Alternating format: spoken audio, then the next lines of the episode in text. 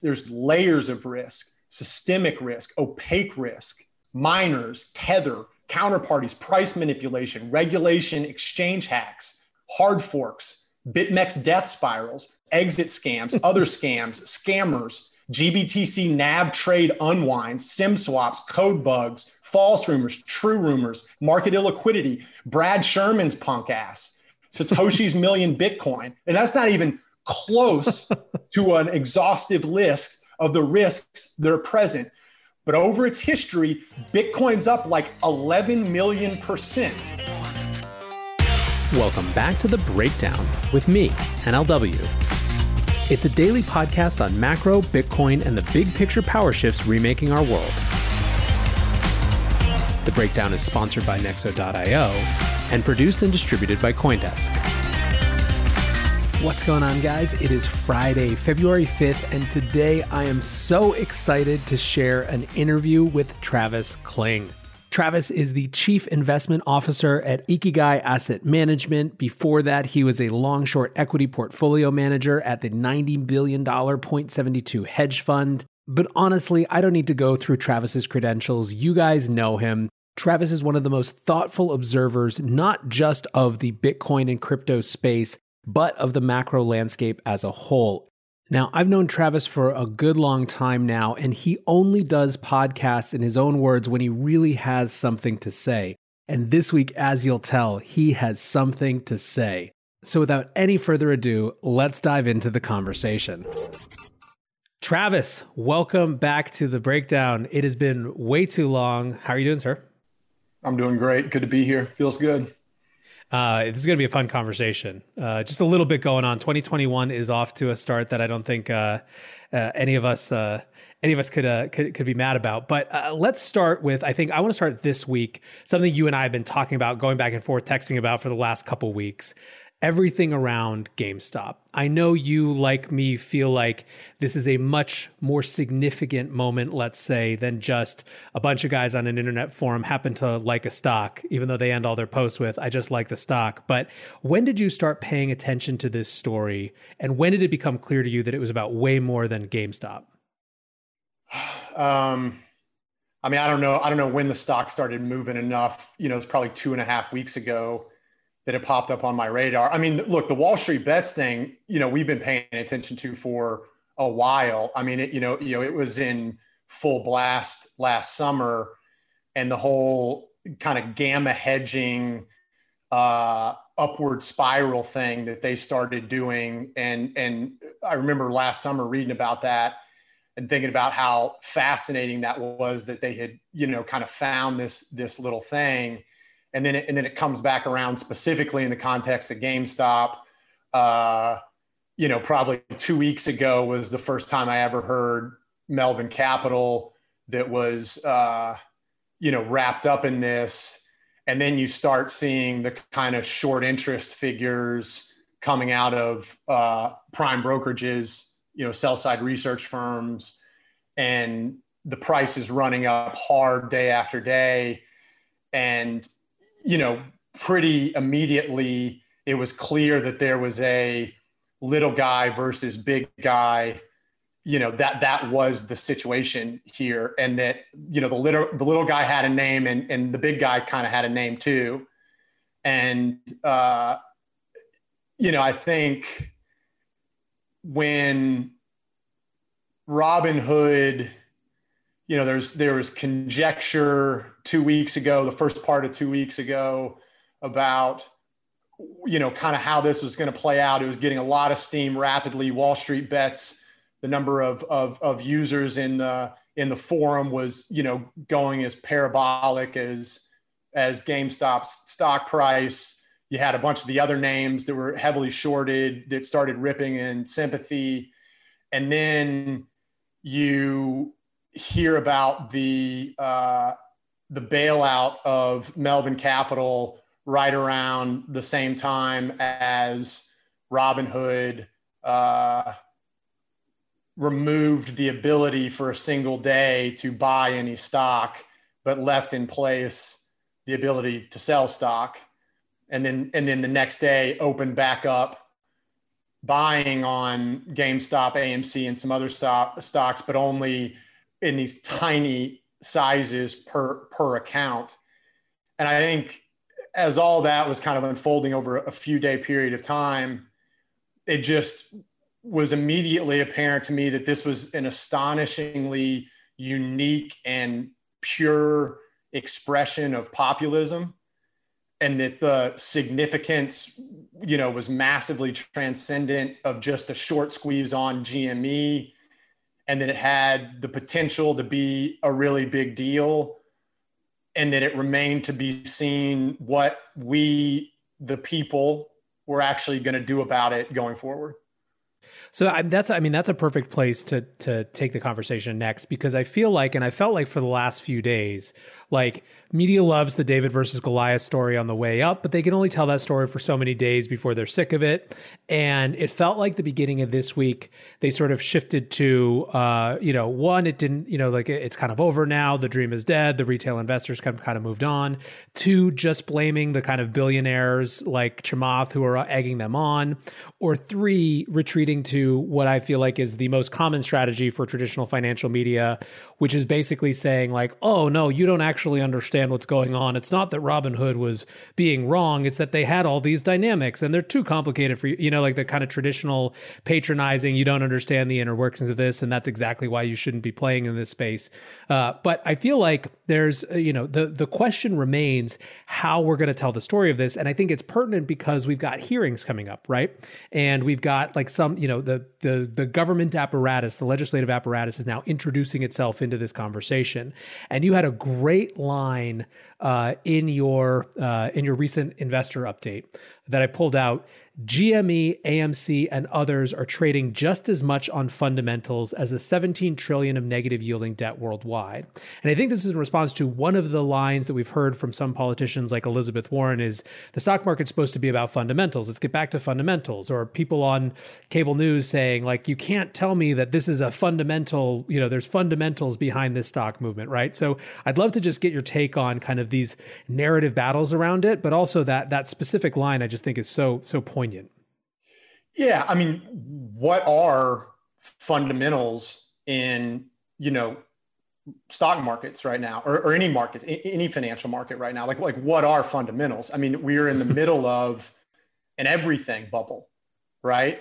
And uh, you know, Tesla trading at 28 times trailing revenue, or uh, American Airlines trading at 343 times forward earnings or pick a metric without exception, those are made possible by uh, the fact that we're in the midst of the largest monetary experiment in human history, which is quantitative easing while simultaneously running increasingly larger deficits on top of increasingly untenable debt levels.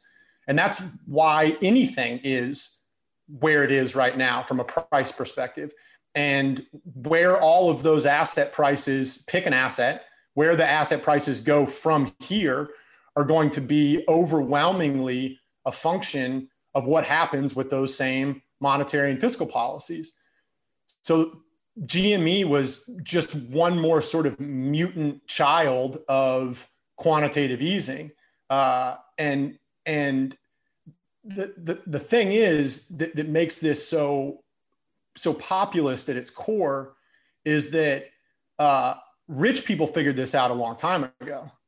Rich people figured out that quantitative easing makes asset prices go up.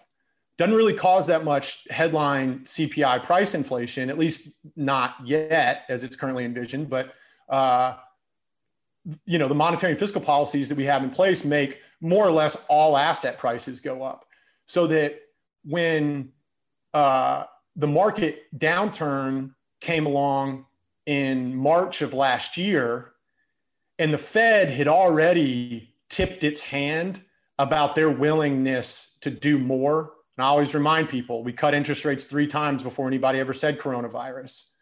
We started doing not QE, QE before anybody ever said coronavirus. Um, and so when that came and Powell pulled out the, the bazooka rich people totally doubled down. And that was a great call. That was the correct call. And so, by and large, rich people did really, really well in 2020. Um, and Wall Street bets, the little guy, the everyman, figured out a way to jump on this same train as well. And they did it last year as well too. Dave Portnoy, stocks only go up. That was the that was the point of all of that. That was the his realization. Uh, that was the same thing that that uh, you know the status quo and, and sophisticated market participants had figured out a long time ago. But now the cat's kind of out of the bag, and uh, that's the setup that put GME in place, made it possible. So I think this is uh, super important because uh, again, so the you know, like I, I was just saying, we're going to have these regulatory hearings around GME and Robinhood specifically, but they are almost like an opening salvo of how a new administration and a new setup in the government is going to address economic issues. And there's kind of this, uh, I mean, if you use FinTwit and Bitcoin Twitter as a microcosm, right? A lot of the debate is roughly, let's call it the Bitcoiners on one end of the extreme, the MMTers on another end of the extreme. It's obviously more complicated than that, but it's a, a, a reductively a set of people who have identified this sort of never ending asset price, everything bubble as driven by uh, by kind of the, the the zero to negative interest rate policies that is coming home to roost and creating all these problems. And on the other side, there's a sense that that can continue, and perhaps even just what matters is uh, it. There's almost a sense that it doesn't matter if rich people keep getting richer, if asset prices keep going up, if that's the cost of full employment, right? Because you have at the Fed, you have two mandates, right? Market stability and full employment. And one of the things that I feel like is very uh, is going to be really challenging over the next couple years is we have to ask questions about not just how do we get to full unemployment, but what society do we live in? Is it okay to have a society where everyone has a job, but the things that assets get you, getting out of the rat race, being able to buy a house, being able to afford college, are uh, excluded from people who have jobs. And it, and it, feels like if you draw these kind of lines to their logical conclusion, it, it's hard not to see that as a as an increase, you know, ever increasing kind of gap. So I, I don't know. It feels it feels like you know part of what made the GME thing so compelling to people is that it was like the group that was predestined to sit on the no assets, but maybe you get a job side of things, charging like a barbarian horde of classic, you know, style into the space of the other and saying, we're not willing to just leave that party to everyone else. We're going to try to get ahead too. We're going to try to have our time and our money work for us rather than the other way around.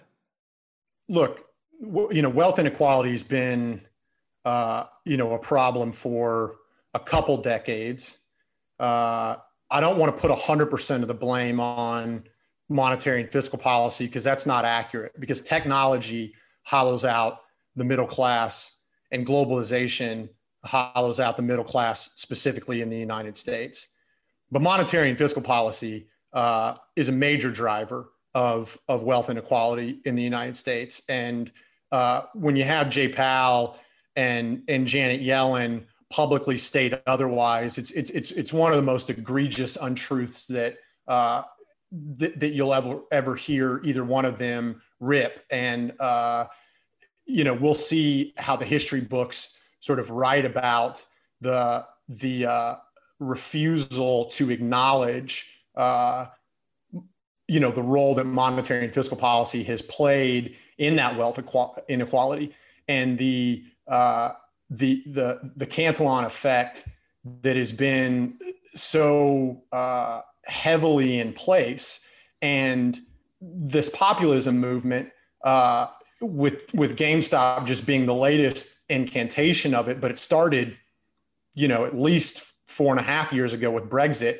It was the same. It was the exact same sentiment that put Donald Trump into the White House in the first place, and uh, social unrest, uh, you know, I think is the release valve from this. That that is the uh, uh, you know, ma- managing social unrest is likely going to be the governor that monetary and, and fiscal policy uh, uh, guideline, uh, you know, policymakers are going to be most using going forward, and uh, it's just going to be it's just going to be front and center.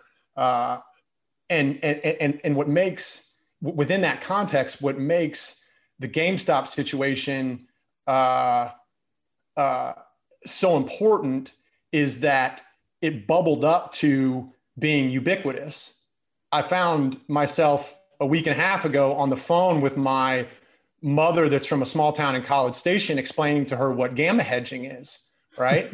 and the main takeaway from people that don't have don't know anything about financial markets about the GameStop situation is that the little guy found out a way for once to beat the big guy, was beating the big guy, and the big guy called in backroom favors uh, so that he'd stop getting beat by the little guy. And that sort of thing, when it happens as out in the open as it just did, serves to um, plant seeds or water seeds that were already in the ground. And, and those uh, serve as the motivation and the willingness to push for action that eventually leads to change.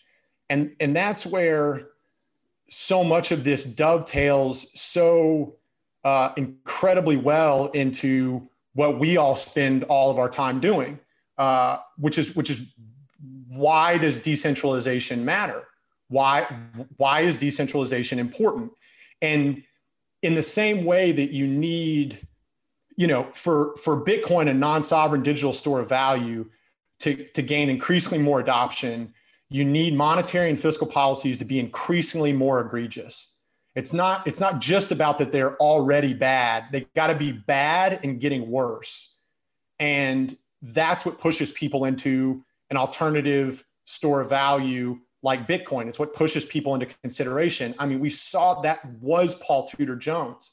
That was Stanley Druckenmiller. That was the institutional. I mean, we saw it Ikigai.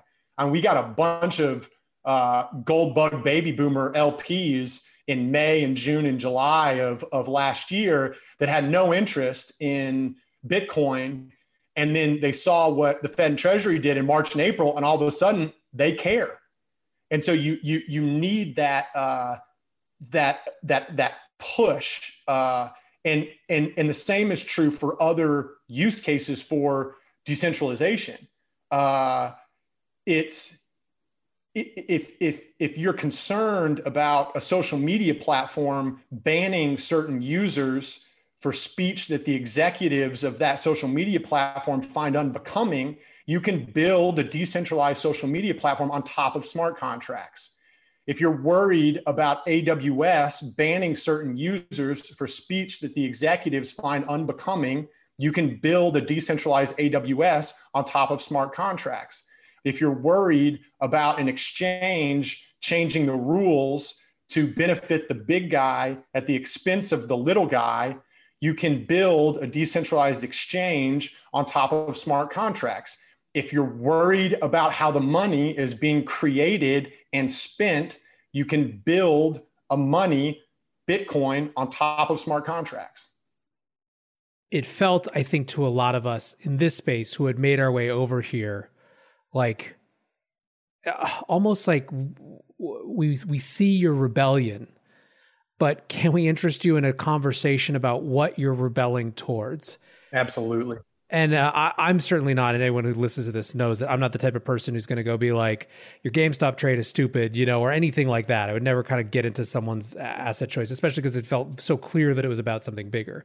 However, like, of course, the, the the people who, of course, the the game, the rules of the game are going to be rewritten when the people who own the game control the rules that you're playing. You know what I mean? This isn't like uh, some some fair thing. This is a, a, a totally centralized controlled system you know with layers in fact of gatekeepers and rule makers Um, as opposed to obviously the the the spaces that that we play in.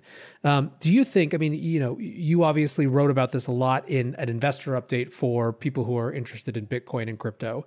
Do you think that this is just narrative convergence? This is a, a you know a river Styx to help people you know kind of come into understand this importance of of uh, of decentralization, or do you think, or are you seeing actual conversion? Are you noticing people who are kind of fed up and saying this is the last straw with my engagement with the traditional system? I want to kind of move move away in some way. Yeah, it's it, and I think that's why I I specifically said it remains to be seen what we the people are going to do about it and what the immediate repercussions and ramifications in the near term are going to be but but it is because it reached it's because the event reached such a ubiquitous level and because the takeaway from the everyday common person was little guy was beating the big guy big guy called in backroom favors so he'd stop getting beat by the little guy. Like that was the takeaway. That was like the instagram meme account takeaway right? Uh, and those types of things uh, you know what happens this week or this month or this quarter uh, around this remains to be seen. But i definitely believe that it just keeps pushing people broadly to ask more questions about how centralized power an authority that is unchecked is failing the people. And we just see that at a lot of different levels. And those of us that do this all day, every day, we're very in tune to this, right? We've, we've been doing this for a long time. We, uh, our, our, our, our sights are, are uniquely dialed in to say, oh, here's an example of centralized power failing. Here's an example of centralized power failing. Here, you know, it's you can you can look all over the place. Big tech companies, Wall Street, uh, politicians. You, you, see it in a lot of different places. Um, but but the everyday person doesn't really think like that. Um, but when events like this bubble up to that degree, you know, some percent of the everyday people walk away from that with this new idea implanted. And it's this idea that power tends to corrupt and absolute power corrupts absolutely. And it, it is incumbent on all of us that are dedicated to this ecosystem and to this technology to help those people understand how decentralization has the potential to deliver on a better solution. Yeah, it's interesting. I think, and I think you could make the argument too that this was almost cascading failures of centralization. You know, you have kind of the ability for a small number of institutions to be short, you know, 140% of a company's stock into, uh, you know, a, a platform that everyone's using because theoretically it's free and easy has the ability to, or it, the mandate to, because there's another centralized actor who has control over setting the, you know, the, the kind of margin limits or whatever. You know what I mean? It's like these layers and layers of centralization that just break. In fact, in some ways, the only the only part of this chain that didn't break if you were one of those investors was Reddit, who stuck up for them and said, no, they're perfectly within their terms of service to be doing this. Um, but even with that, you know that this is, it's becoming, it's going to become a speech issue too when it makes it to the government around, are these people allowed to talk on social media about, about what they, what they think, you know, like, is that a, a, an okay behavior? I'm not gonna lie. I'm not that hopeful I don't know. I'm not all that hopeful that that much, this much is going to like come out of the, you know, like what's what the hell's Maxine Waters going to do? Of course not. No. Yeah. In fact, I I'm I'm more. I think that the most um, there are indications that the sort of you know the squad or whatever the AOCs have a, a, sense that there's economic injustice by these people being not able to access markets in the same way, and that actually is the key problem. It's one of the more positive uh, glimpses that I've seen. That like you know the problem oftentimes I've found with uh, the sort of investor protection mindset is the same problem that happens with global philanthropy. And there's this great quote from a woman named Jane Addams, who was one of the first first people. She basically invented uh, homeless shelters, more or less, in the U.S. But like women in the 1890s in Chicago who you know needed an abortion could come to Hull House where she started, and she was a total pioneer. And it wasn't you know they weren't turned back to their to their parents and stuff like that. And she wrote once, the problem with philanthropy is the unconscious unconscious division of the world in, into the philanthropists and those to be helped. And I think sometimes when it comes to investor protections, it's the unconscious division of the world into the people who can handle assets and the people who need to be protected from themselves. Mm. And I think that what I want to see is are we is is a, a, a kind of up and down the line democratic administration going to fall into the trap of investor protection means protect them from themselves? Or are they going to have a more complex view you know where they run and say like investors need to have, uh, you know, they, they shouldn't be able to be kind of unilaterally shut out. And by the way, we should be reevaluating accreditation. Accreditation is important, but why can't people take a test? Obviously, that's something that's in the works now, you know. But it's like there there's a there's a path from a sort of left mindset that doesn't lead to a kind of paternalistic, patronizing version of yep. investor protection.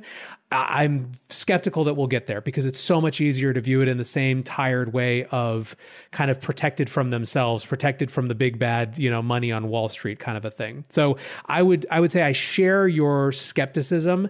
It's just the glimpse that I've seen from a couple of the folks that you wouldn't historically think were kind of like allied with perhaps the position that we would take, seemingly yeah. getting it at least on a kind of a, a first level. Yeah. Um, you know, it's kind of page one, top of the fold of the SEC's mandate to protect retail investors.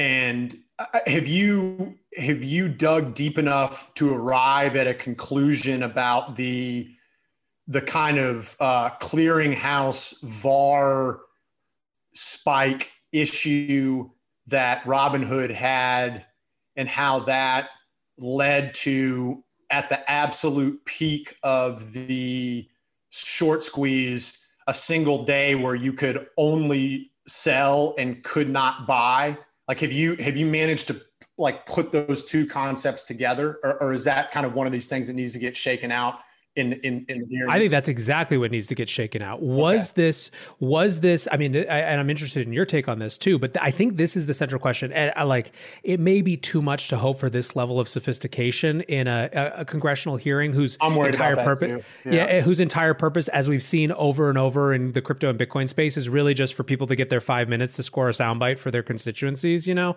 like I, I don't think it'll get to this level, but I feel like the question is was this just business as usual in an extreme situation where the collateral requirements were completely the same for this set of assets? The DT, uh, the DTCC didn't do anything weird.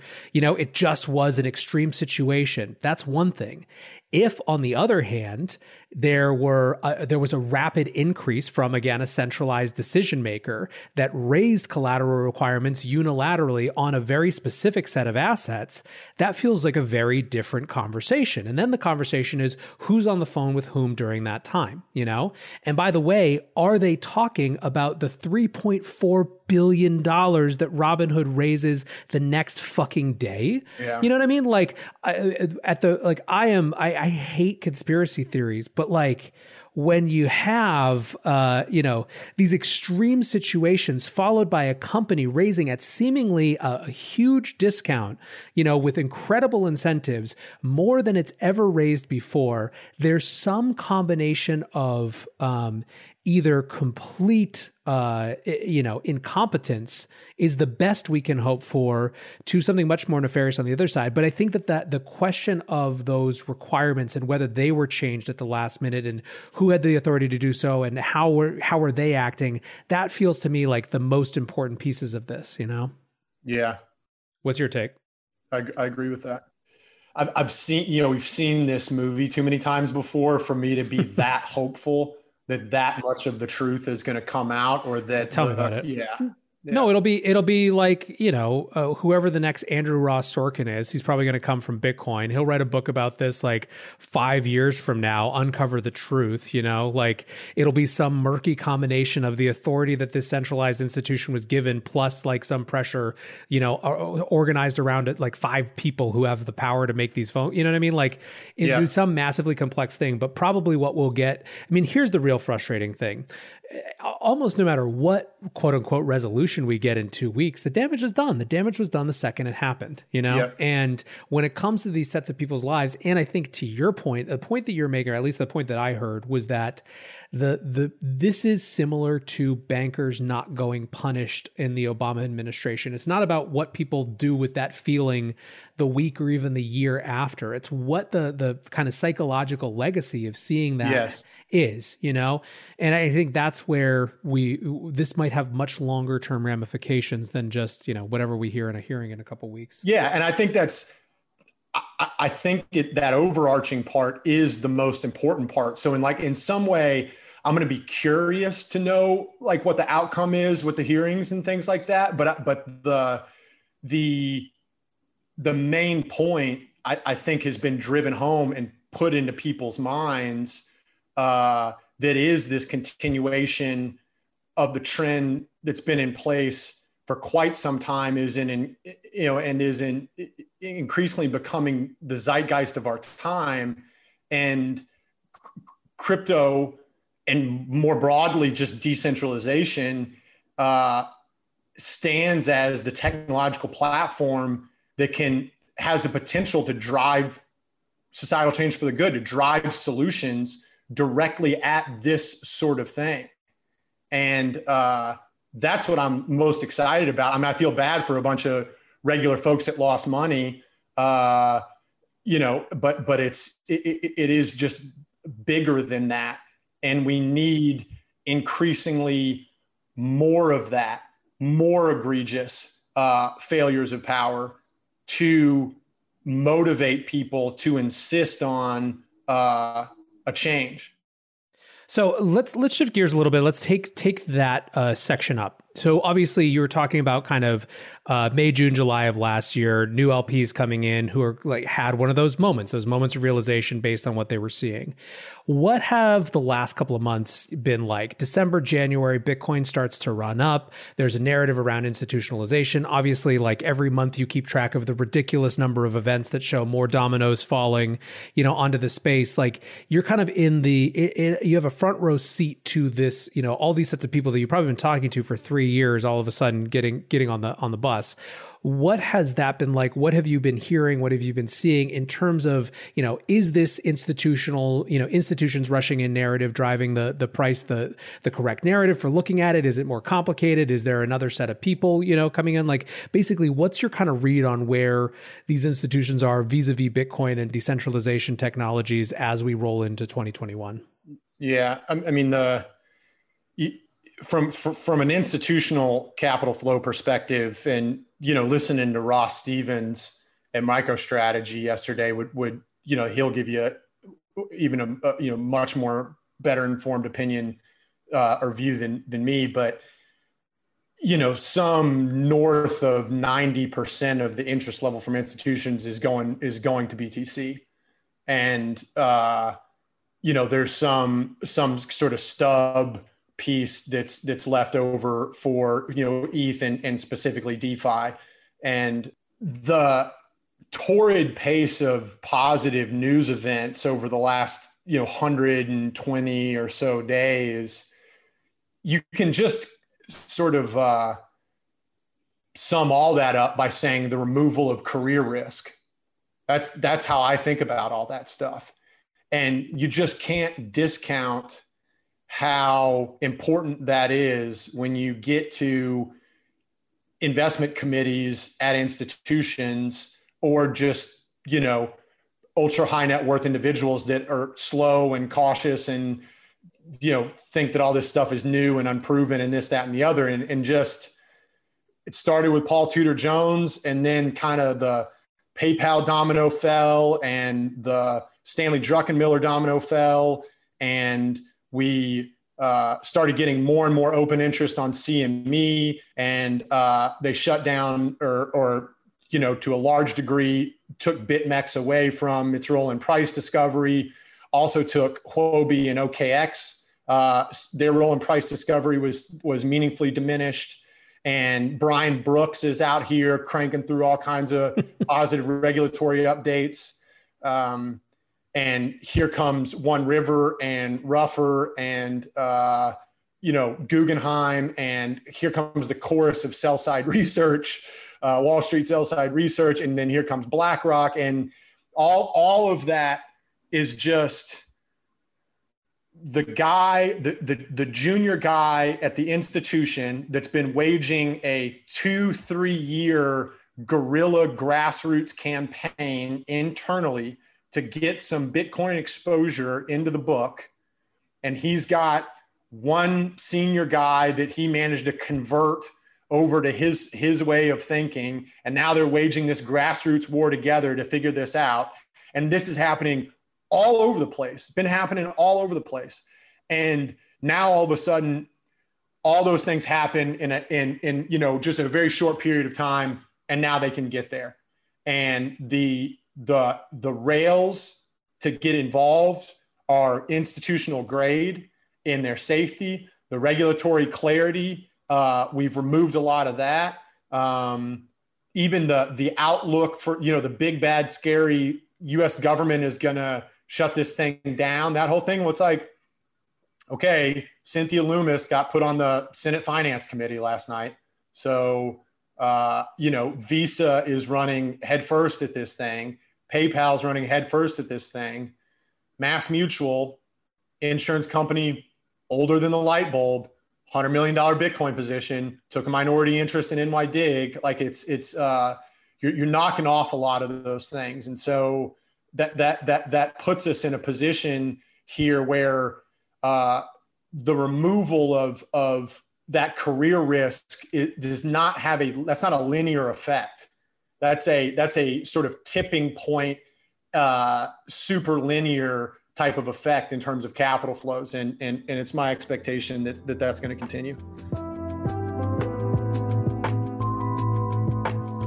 Many investors want to be a part of the next bull run. Others seek to build their dream home, finally launch that startup, or fund their education. Try Nexo's instant crypto credit lines and borrow against any major cryptocurrency with no minimum or maximum withdrawal amounts, no fees whatsoever, no credit checks, and flexible repayment. Not to mention the APR starts at just 5.9%. Stay on top of your investment game with Nexo.io.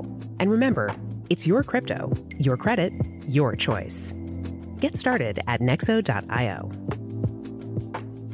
let's talk about kind of the the walls of worry we're we're climbing now with that because I think that I think that you're right on. I think that it's not a linear moment, and I think there the train has left the station to mix metaphors. But of course, anytime this starts to happen, anytime there's a new bull run, a whole bunch of new FUD competes for supremacy, right? It competes to be the thing that the people who want to sound smart, not being into the thing, say. And uh, obviously, we've we've kind of you. I think you went point by point in your last letter, refuting one set of uh, of kind of emergent fuds. Um, obviously, Mike Green, whose work I really respect uh, around passive, or you know, have have spent a lot of time on. Used, used to. Yeah, I know. And tell me about it. Has has just like decided to wage war on that. Like you know, like didn't want to be on a podcast except like Hidden Forces for like three years, and then decided to do uh, you know this puff show with Eric Townsend into you know at least a good show with Nick Carter uh, into this you know whatever pomp debate.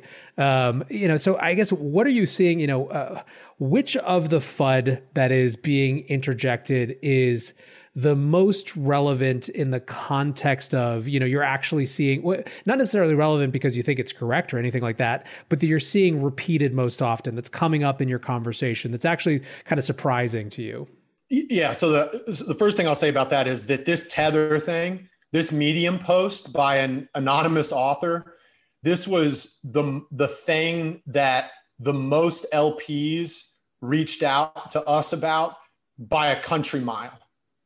And it wasn't just our investors that were asking us about Tether, sending us a link to this Medium article, again, written by an anonymous source. Uh, it, it wasn't just that, but I was getting, you know, normies that were texting me, you know, got, you know, guys that have a couple thousand dollars worth of Bitcoin and they're just sending me this, uh, uh, you know, you send me this link. And in my head, I'm like, is this the first time you're ever on Medium was to read this guy's Anon, you know, you know, Tether FUD. And so, so, so that thing did reach like, you know, I, I kept calling it a FUD hurricane or a FUD tornado. And it did reach this fever pitch. Um, and I get why, because uh, it's it. You have on one hand Tether that is not very transparent and has definitely done plenty of shady stuff in the past, and you're forced to fight that with like situational evidence, and uh, th- that's just that doesn't make one that's not bite sizable to try and unpack those two things against each other. Like it's like you could do a, an hour long podcast just on that, and you could wheel out Dan Matuszewski, and you could wheel out you know a bunch of other folks, and uh, uh, you know you could just talk through a, a, a, lot of the different give and takes. But it was it, it makes it hard to push back against, but like like this like for example the situational evidence i tell you know that i like to bring up is that uh, the New York AG, uh, you know, that investigation was made public like April 2019. And uh, a year later, you know, and it's ongoing and it's dragging along, this, that, and the other. A year later, uh, Tether issuance explodes, and you go from you know five billion market cap of Tether to like 30 billion market cap of Tether uh, over the last nine months of, of or so of last year, or uh, less than that actually. Um, and how, if, if the whole thing is a Ponzi and it's under the microscope of the New York AG, and you're just telling me like they just somehow ripped another 20 billion of completely fictitious money uh, and, and, tethers with no backing. Like it's just I I, I struggle with that one. Um, and and uh, if you if, if you listen to Paolo and the and the Tether or Bitfinex general counsel, they, you know they went on Peter McCormack's podcast. They've done a couple other podcasts, and you listen to these guys. Dude, these do not sound like guys that are worried about going to jail or worried about this whole thing shutting down. I mean, Paolo's sitting there telling you that like they're promising increased transparency this year. And they're talking about how excited they are for, you know, the rest of this year in terms of new business opportunities and things like that. Like you're just, it's just not adding up to me that there's some uh, closet full of skeletons and Mike Green has managed to, to, to kind of uncover that. and this whole thing is, is, is about to come, come apart. Like it, it, um, it seems way more likely to me that the outcome is that they're going to pay some, you know, fine that's going to be some real number, and then, uh, but not, certainly not enough to keep them to put them out of business.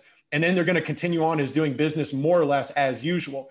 And, and, and one of the things I remind people about this of the, you know, $25 billion of new tether created while being under the microscope of the New York AG the other thing is that there's been 256 Ether addresses that have been blocked, uh, uh, Tether Ether addresses that have been blocked just over the last handful of months. And that's up from like essentially zero uh, a year ago. And what it's, and look, dude, the, the, the tinfoil hat comes on really quick here. But like, wouldn't it make sense that uh, the US government just wants to make sure that it's knowing exactly what's going on on the Tether network. And they're allowing it to run and, uh, uh, you know, create new Tether. And they want to make sure that it's backed and that there are dollars in the bank account. But in the meantime, they're tracking all this Tether flow and figuring out where the bodies are buried for capital flight and illicit activities and, and this, that, and the other. And, um, you, you know, is Tether a risk? Absolutely. Is there a chance that there's a very bad outcome from this New York AG case uh, uh, that that significantly you know hits the price of Bitcoin? Yes, there's a real chance that that happens. Um, but you just have to price all of these things. And that that is really the overarching concept that I think I, I, I really want to address for a few minutes here is just how to think about uh, all of these different risks that are present for, for Bitcoin. So let's let's expand that because again, I don't want to drag it to Tether. People have heard me talk a lot about my my thoughts of it. Uh, I've been resistant to doing a full show on it because of kind of the same same feelings that you've had, and um, and also just kind of I don't know. There's just so many transparently clear things to me that are uh, that are holes in the this is a systematic risk that brings down Bitcoin, and the whole price of Bitcoin is just based on tether manipulation. But um, the idea of pricing and risk of these different FUDs. So that's your kind of big thesis. It's almost like uh, who cares? Like, you know, it's more like instead of it being sort of a clear reject or accept, it's more like, what do you think the outcomes of these go- are going to be? Are there other versions of this that have come up? So, I mean, uh, among this list of things we're seeing is a lot of people who are uh, diminishing Bitcoin's scarcity because something else is inevitably going to replace it as one. And there's kind of all this set of, of different things. But, you know, I mean, how do you, how do you kind of, as you're talking to these LPs who might be concerned, how do you tell them about how to think about this from a pricing standpoint. Yeah. So the the the thing that I find most annoying about a lot of the the Bitcoin naysayer stance right now is just how disingenuous the approach is, how intellectually dishonest the approach is. Um, from what I can tell, they're the, the, the, this very basic approach to assessing risk in the context of potential returns seems to be getting completely thrown out the window and they're taking this like all or nothing approach. It's like because tether risk exists in some form therefore i cannot ever own any bitcoin.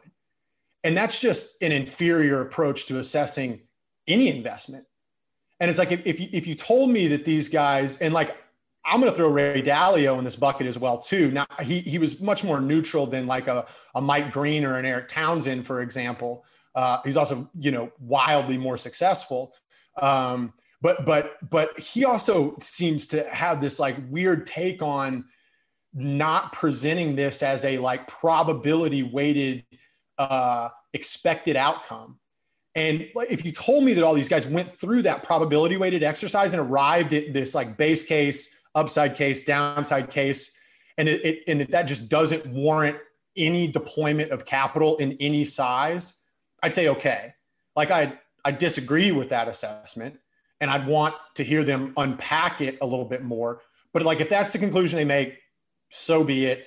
Uh, you know, uh, At least then you could argue with the inputs. You're like, what? What's the? Yes. What's which variable? Which x in this equation is zero? You know, such that it makes the whole thing end up zero. You know. Yeah, that's right. Because like, and I talk to I talk to investors, potential investors, whenever I get the chance. I tell people there's a tremendous amount of risk in this asset class. And, and, and, and, in, and in Bitcoin, and as soon as you move down market cap for Bitcoin, there's like, you know, it's like that those risk factors get that much bigger. Um, so much risk present in this. When I I spent my whole career in traditional investing, and I stepped into this thing, and I was just like, "Holy shit!" There's risk all over the place in this. There's there's layers of risk, systemic risk, opaque risk, unknowable risk, whales, miners, tether, tether court cases, podcasts about tether, blog posts about tether from anonymous sources, counterparties, price manipulation, regulation, exchange hacks custody hacks, user data hacks, project hacks, global macro, hard forks, BitMEX death spirals, stop runs, exit scams, other scams, scammers, aggressive market makers, GBTC NAV trade unwinds, SIM swaps, code bugs, Trump tweets, false rumors, true rumors, tech obsolescence, rehypothecation, forced sellers, legal actions, liquidity crunches, market illiquidity, Brad Sherman's punk ass, Satoshi's million Bitcoin, exchange order glitches, bad data, President Xi. And that's not even close to an exhaustive list of the risks that are present. But over its history, Bitcoin's up like 11 million percent. So you've gotten paid for the risk that you've taken so far. And there still remains all of those risks. But if there were no risks present, the price of Bitcoin would be over a million dollars if none of those risks were present. And that's the concept of risk adjusted returns. And that's what's so crazy that I seem like this seems to be so lost on so many people, where you, you sit there and you take Tether, there's a chance something's wrong with it. Uh, US governments uh, banning it or, or regulating or taxing it into oblivion. There's real risk there. Uh, you know, a cyber attack of, you know, like say Coinbase gets hacked for $20 billion with Bitcoin, real risk there. Uh, a hard fork, okay, there's risk there. Uh, you know, uh, this weird thing about if the whole world loses all its internet, like, uh, okay, okay, there is there is a risk that is present there, and so if I'm trying to decide if I'm going to buy some Tesla stock tomorrow, right? There's some chance that I wake up the next day and Elon died, right? Elon, I buy Tesla tomorrow. Elon dies the next day. Stock's down 90%. There's a one in 20 million chance that he dies. Negative, negative 90% times one over 20 million, tiny expected probability of the expected outcome, right? And, and you just do that with any investment, dozens of risks, hundreds of risks. Because also with Tesla, let's say they got you, you buy a share today, they got earnings tomorrow. There's uh, you know, whatever, there's a uh, 15% chance that they uh, miss earnings. And if they do, you think the stock's gonna be down 20%. But there's also, you think, a 40% chance that they're gonna beat earnings and this in the and the uh, stocks can be up 15% or you know whatever right and you just do all of these things hundreds dozens of them and that's how you build a base case and a downside case and an upside case and you just approach an investment in Bitcoin that exact same way. If you assign 0% probability to all those risks that I just talked about for an investment in Bitcoin, then your base case expected market cap should be at least $30 trillion for Bitcoin, which is the market value of all the treasuries in existence today. And it probably should be something closer to $100 trillion. Because without any risk at all to Bitcoin, it's the world reserve currency it's the dominant store of value across all assets. And it's the foundation from a collateral perspective of the global financial system. But there are risks. And so you weight them accordingly. And it's, it's very strange to me that uh, these naysayers of Bitcoin right now seem to have in common that they've removed this extremely elementary probability adjusted uh, approach to, to thinking about Bitcoin. First of all, I think that officially wins the award for most epic rant in the history of the breakdown. Uh, truly, I, I will 100% will record that clip of Bitcoin's risks factors that's going on Twitter. Second, I wonder to what extent this has to do with a, a, a, a, confusion that is very separate, which is the business model of allocating capital versus the business model of being a media personality. Because I think that we pretend that a lot of these folks who are macro guys or whatever, right? Any anyone who speaks about finance and the economy in a media context are capital allocators and sometimes they have they are that's from uh, you know their background. They'll often talk about their investment theses and things like that. But at some point i feel like a lot of these folks either you know ex- explicitly or just kind of by default transitioned instead to newsletter salesmen or podcasters or whatever. And those are very different business models that reward different things. So what you're talking about in your frustration is the the the the mindset that goes into actual capital allocation, but that doesn't go as well into, you know, picking fights on Twitter, which are the way you build an audience. Yeah, look, you know, you know, for for folks that are talking heads for a living, it's like show me the incentive structure and I'll show you the actions, right? Mm-hmm. So if you're just trying to tr- trying to drum up conversation, uh, you know, look, I'm not going to get mad at you know, people have jobs and they need sure i mean know, listen i mean you're you're talking to a podcaster. This is not a knock yeah, on the model. yeah, it's more yeah. it's more i think the frustrating thing is that literally on never not a single show will you have heard me be like here's my like investing credentials that lead me to these things. Now it's not that type of show it's not whatever but i feel like i feel like historically maybe and maybe we'll break out of this but like eh, you know a, a lot of these guys they act like they are talking heads uh, or sorry, they act like they are professional investors who happen to be giving a talking head appearance, where increasingly their whole thing is being a talking head. And maybe that's just a function of the fundraising process and that works for them. And so effectively, that, you know, it's kind of whatever. But yeah. it just feels to me like that's kind of part of the challenge too. Look, and never underestimate the uh, power of the dopamine hits of social media interaction. And, and, and uh, you know, I think uh, it goes no further than Steve Cohen on Twitter, right? And you know, you got you got 12 billion bucks in the bank or whatever it is, but like, man, those those that dopamine hit from Twitter, it's just it's it's this the siren song, right? But but but and, and I think that that that does go into into some of the motivators of this, but I, I think part of what's going on here too is that uh, we've never had anything like Bitcoin before. And I just remind people of that on a regular basis. It is incomparable.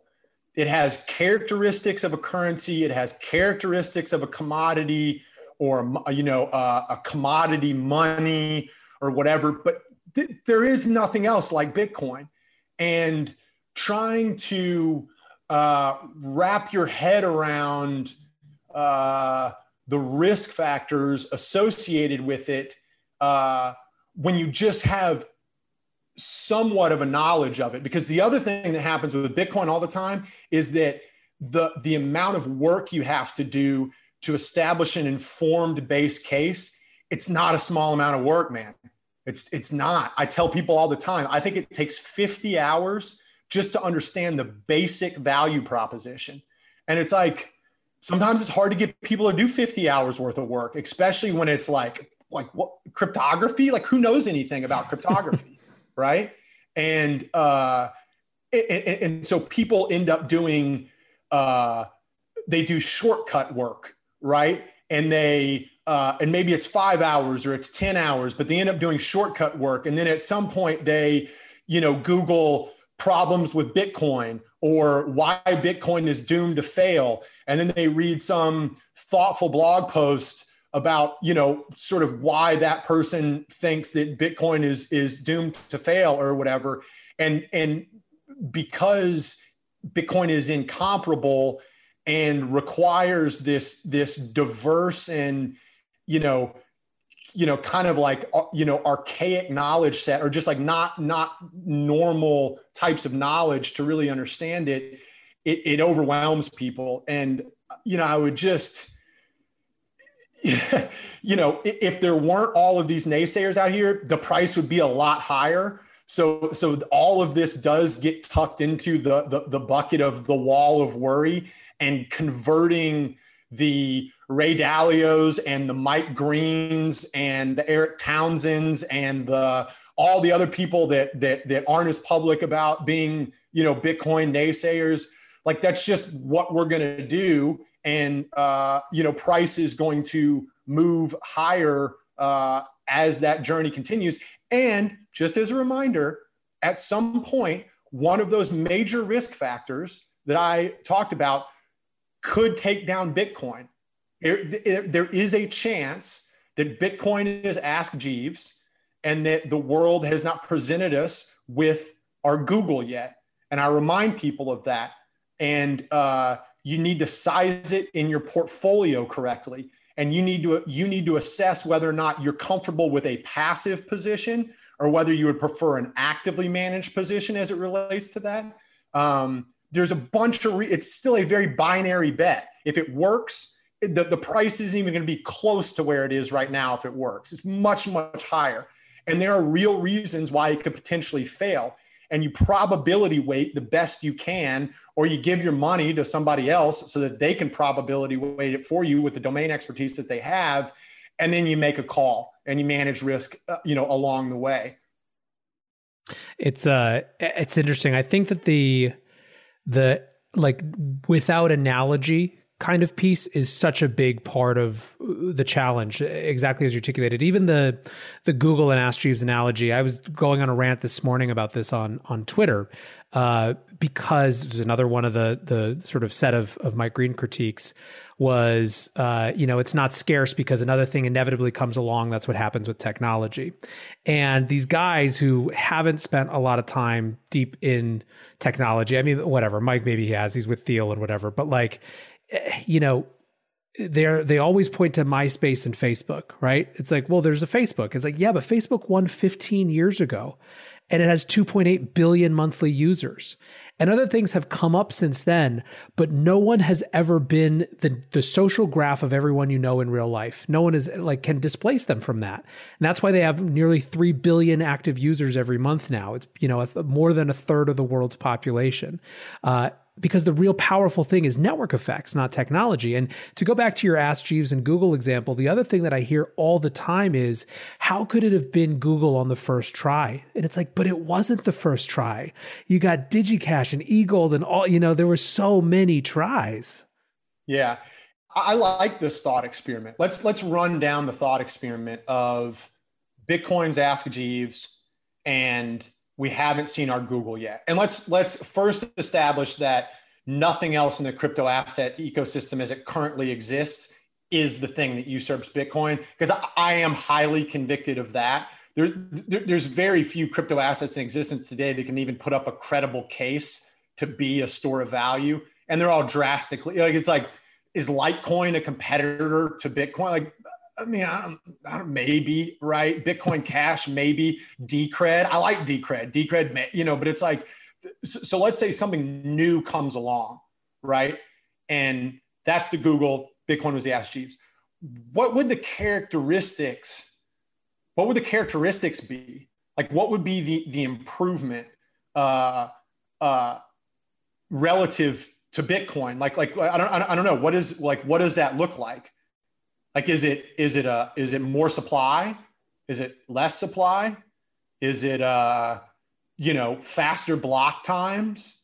Is it uh, a different like a, a different distribution mechanism? Is it uh like you know I don't know? Is it uh you know quantum computer resistant through some way? Like like like what are the characteristics that you're talking about? So I mean, I think that that's a super interesting thought experiment. I don't think that basically anyone who's put forward that argument has actually thought about that to the extent, uh, unless they say something like scalability, right? Those are kind of the, the fallback because it's going to be faster or whatever, you know, more.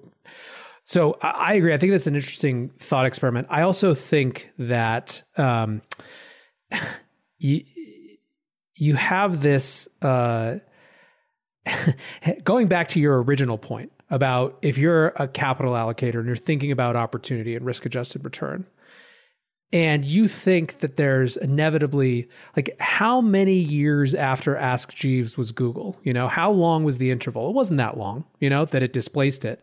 Right. If you think that maybe uh, based on quantum computing, for example. There'll be some quantum resistant thing, and we'll have another. Satoshi Nakamoto will come back as another alien to make a different Bitcoin later on.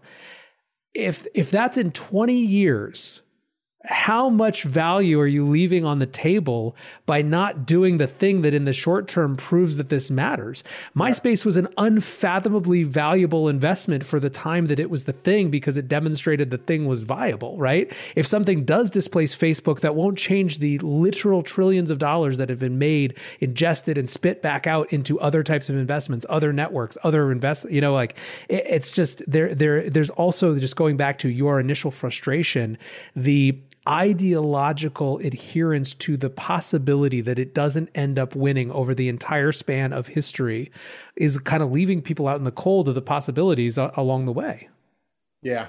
Yeah, I, I agree with that. It, it, it's a strange approach, and uh, definitely agree with you that understanding the or trying to get a sense of the amount of research that naysayers have done uh, before forming their opinion is important.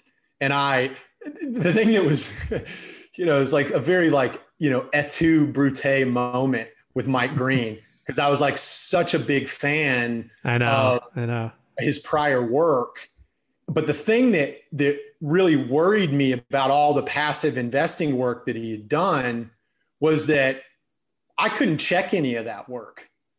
And I didn't really have anybody on speed dial that could, could check that work all that well. And in a way, he has this tendency to present some of his arguments. And, you know, I don't really mean to pick on him, but I'm, you know, we're going to kind of do it anyways. Uh, you know, he, he kind of waded into he kind of waded yeah, into this yeah, fight. Yeah. I got to say, like he, he kind of presents some of these arguments in a way, or, or, or, his positions in a way that, that do make him very compelling and a little hard to poke holes in, especially when you don't have a really good knowledge base, which I don't in in, in the minutia of, of passive investing.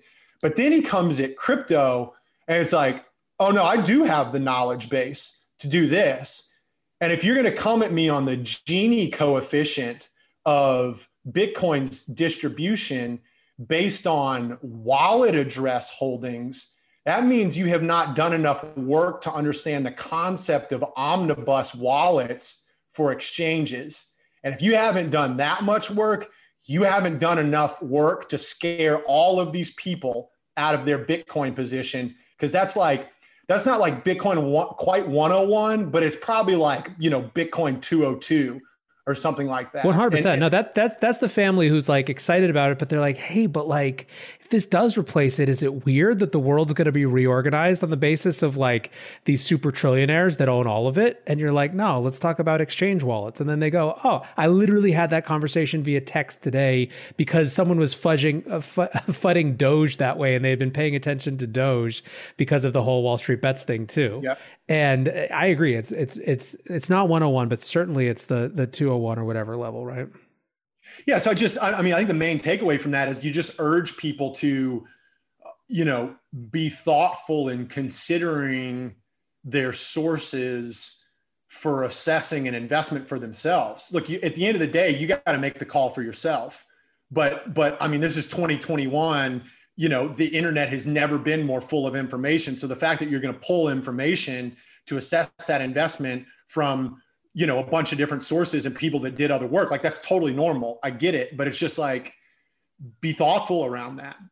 Yeah i mean i think i think those uh, you probably share this too. It's like I think that we like we would do better with good critics rather than bad critics, you know? Like if if I could trade out the Schiffs and the, you know, Nouriels for like real thoughtful people who had done kind of what you said and you know weighted all these things and came to different conclusions.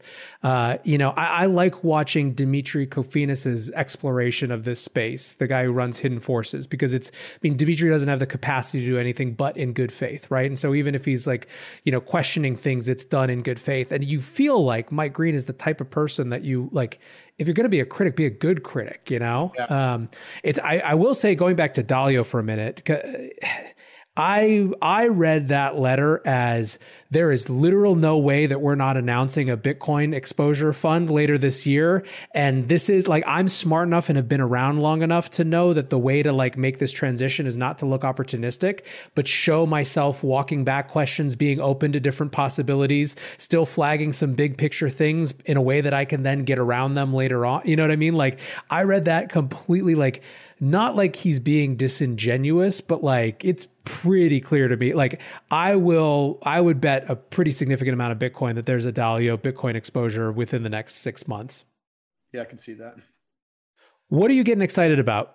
for 2021. Obviously, we've we talked a lot about this crazy GameStop stuff. We hit on like the the regulatory possibilities, not just in terms of that, but also in terms of other things. Talked about all the sort of the walls of worry, but like you know, you're obviously in in the middle of all the good stuff too. What's exciting for you right now? Let me think here. So, so we, so Ikigai over the last 18 plus months, we've had a pretty narrow focus from a strategy perspective, and it's it's systematic models driven exposure to Bitcoin with the, the purpose of of outperforming just holding Bitcoin. And we, we have gotten pretty good at, at, doing that. Um, but it has been sort of at the uh, you know at the expense of not uh, paying as much attention and and also deploying like a negligible amount of capital into stuff outside of BTC. Mm-hmm. Um, and uh, it has been fascinating to watch the explosion of DeFi and um, the pace of innovation. And, uh, you know, it seems like it has all the hallmarks of a bubble. And, uh, you know, the overvaluate, you know, it's just like, you know, there's a lot of stuff that's quite bubbly there, but it is fascinating to think about what is going to make it out the other side of that and the lasting aspects of and who knows maybe it's nothing from this generation. And, and you know and I, am not definitely the purpose of this is not to shit on defi. That's not what i'm doing right now.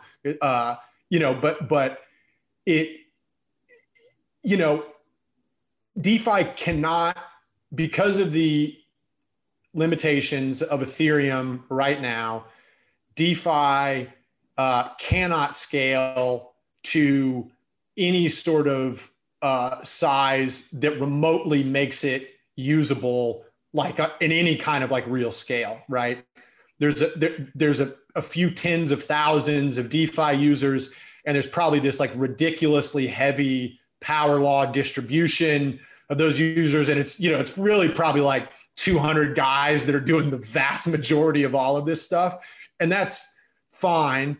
And you know TBD on whether or not ETH is going to be able to you know migrate over to to you know uh, a scale that allows for uh, a lot of throughput for DeFi, or whether or not you know Sam and, and everybody on Solana and and and, and Serum and, and all of that builds. You know maybe they run at it because they've got a lot of throughput capacity on their deal, but uh, just kind of watching how that develops and uh,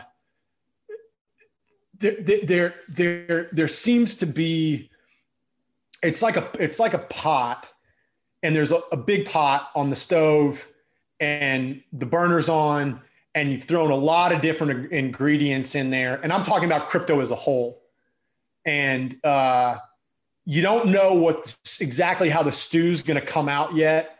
And uh, you know which ingredients of the pot are going to be the most important or whatever. But like you know watching the things that are happening on bitcoin's lightning network and then watching what's happening from the money lego side of defi and in some of the more governance focused aspects of defi and you know the importance of uh, you know digital id and like it, it seems like there, there's a lot of really cool uh, ingredients that are in the pot right now and exactly how it comes together and when that kind of comes together you know into a product that, that that ends up being you know the one that gets sort of transcendent adoption uh you know that that remains to be seen but it's it's fascinating to watch the the innovation, and I'm I'm I'm looking forward to continuing to watch it and, and to be paying even more attention to it.